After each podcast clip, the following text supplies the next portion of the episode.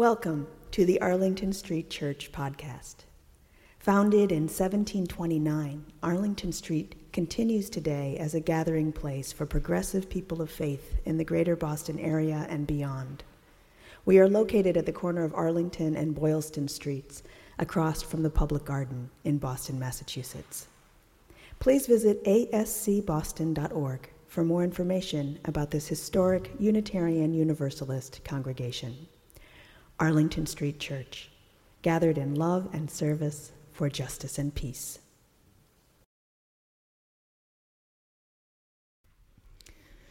Years ago, after graduation, one of my first insights was that what had counted as smart in school was not necessarily useful or helpful.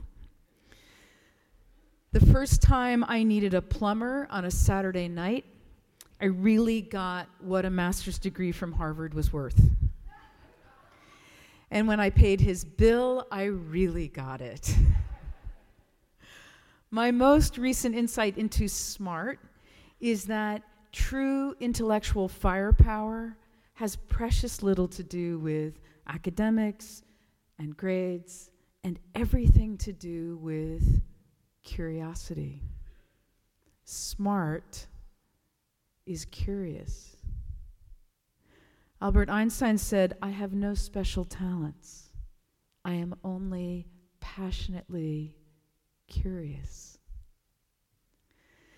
So, curious is smart, and smart researchers have proven the link between curiosity and well being. A hungry mind, they say, is as significant as intelligence and effort in determining academic performance. Curiosity is associated with positive affect, strong interpersonal relationships, subjective well being, better long term health, and longevity. I'm thinking about a spiritual practice of curiosity.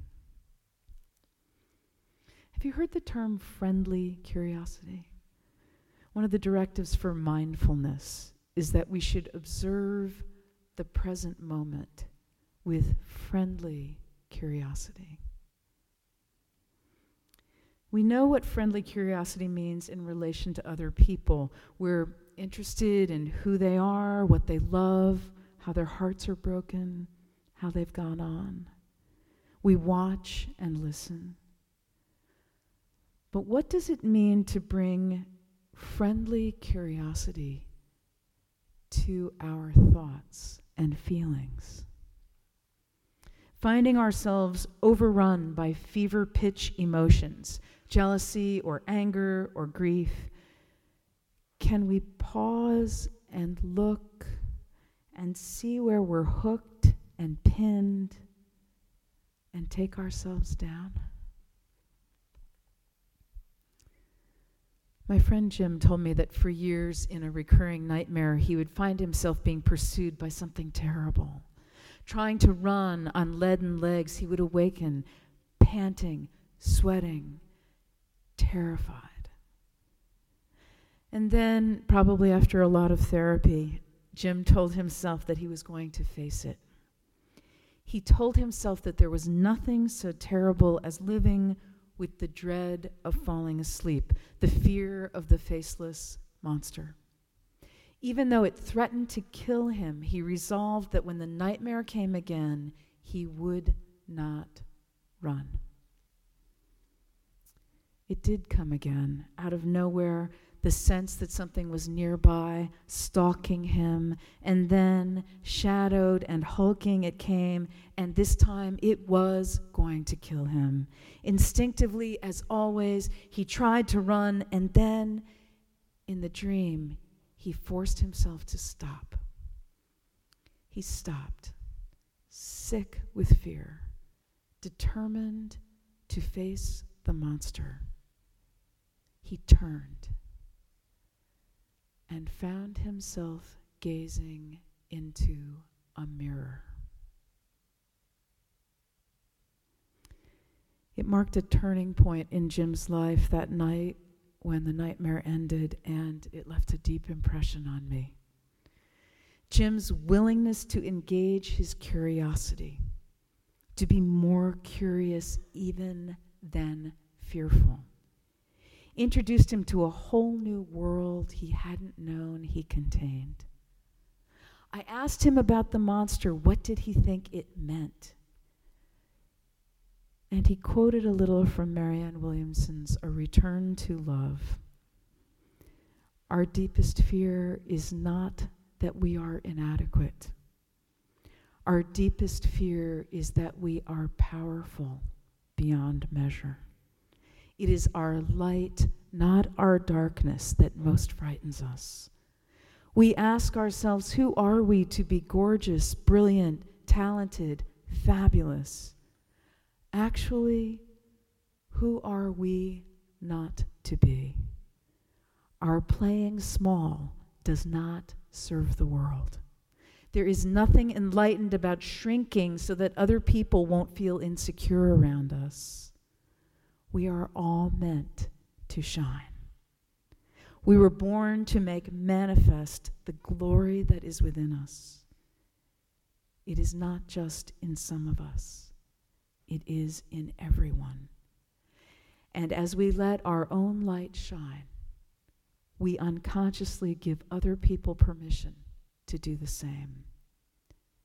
As we are liberated from our own fear, our presence automatically liberates others. The word curious is related to the Latin word cura, meaning care.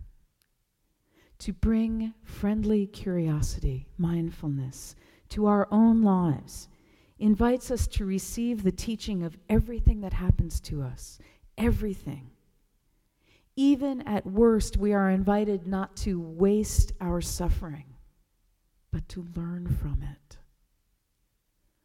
Loss is the cruelest teacher and the only one that can teach us to transmute our suffering into compassion. This is 13th century Persian Sufi mystic Jalaluddin Rumi's The Guest House. This being human is a guest house. Every morning, a new arrival a joy, a depression, a meanness, some momentary awareness comes as an unexpected visitor. Welcome and entertain them all. Even if they are a crowd of sorrows who violently sweep your house empty of its furniture, still treat each guest honorably. He may be clearing you out for some new delight the dark thought, the shame, the malice. Meet them at the door laughing and invite them in. Be grateful for whatever comes because each has been sent as a guide from beyond.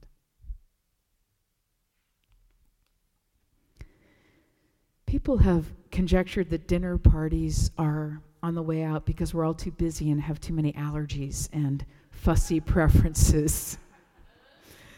But our friend comedian Kate Clinton is bemoaning the death of the dinner party due, she says, to smartphones. In the pre web, pre phone as appendage days, someone at the table would say, What word was it that Vice President Dan Quayle couldn't spell? And then, yes, we'd remember it was. He added an E to the end. And where was he? Uh, school, right. Okay, he was correcting some poor 12 year old in a spelling bee, right? It's like even worse than we thought, yeah. And then we'd all get going on our favorite Quaylisms, and inevitably we'd piece together our favorite one of all, when speaking to the leadership of the United Negro College Fund, whose slogan is A mind is a terrible thing to waste.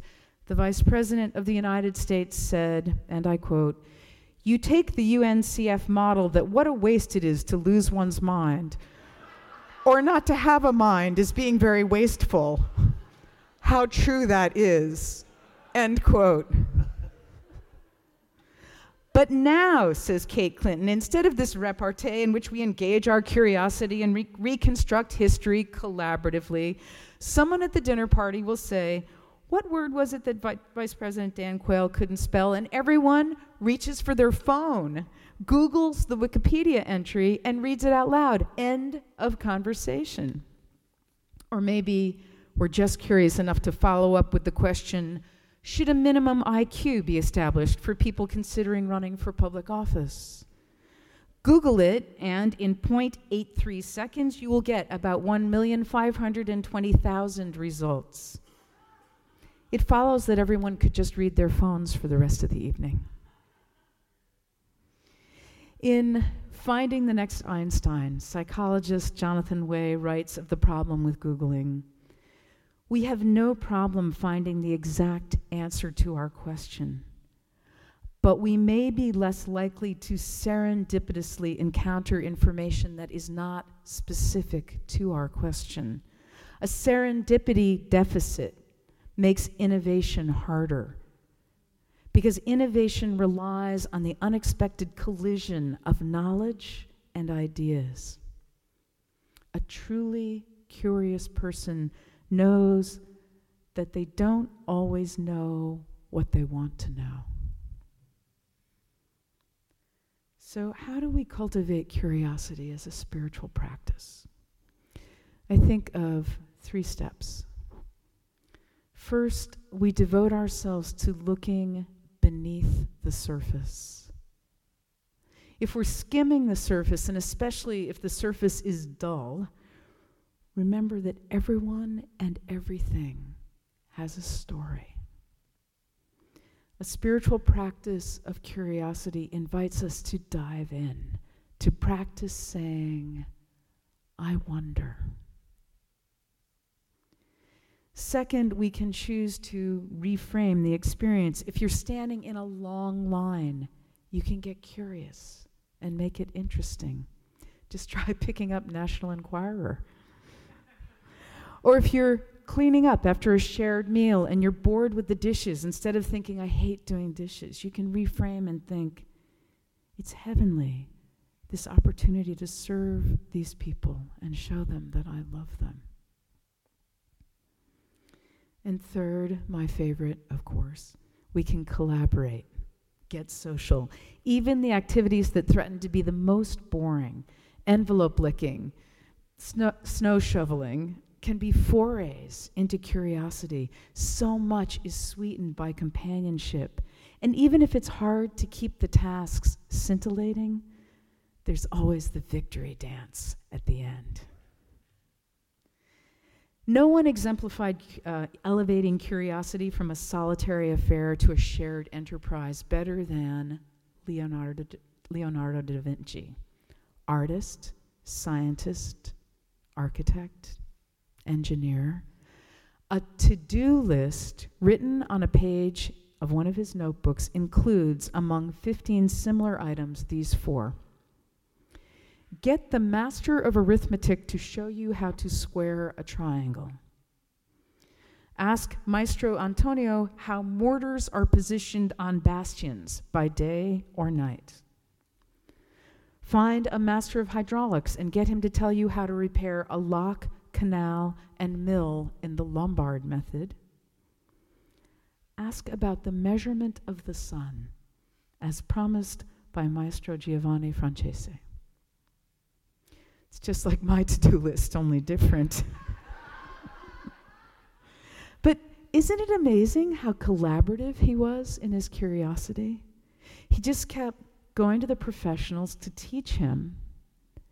And then, well, it's fair to assume that possibly the most prolific inventor ever was also pretty good at looking beneath the surface and reframing his experiences. Beloved spiritual companions, may we bring friendly curiosity to the present moment and make of curiosity a spiritual practice. Let's look beneath the surface, reframe our experience, and collaborate. How do you spell potato? Amen.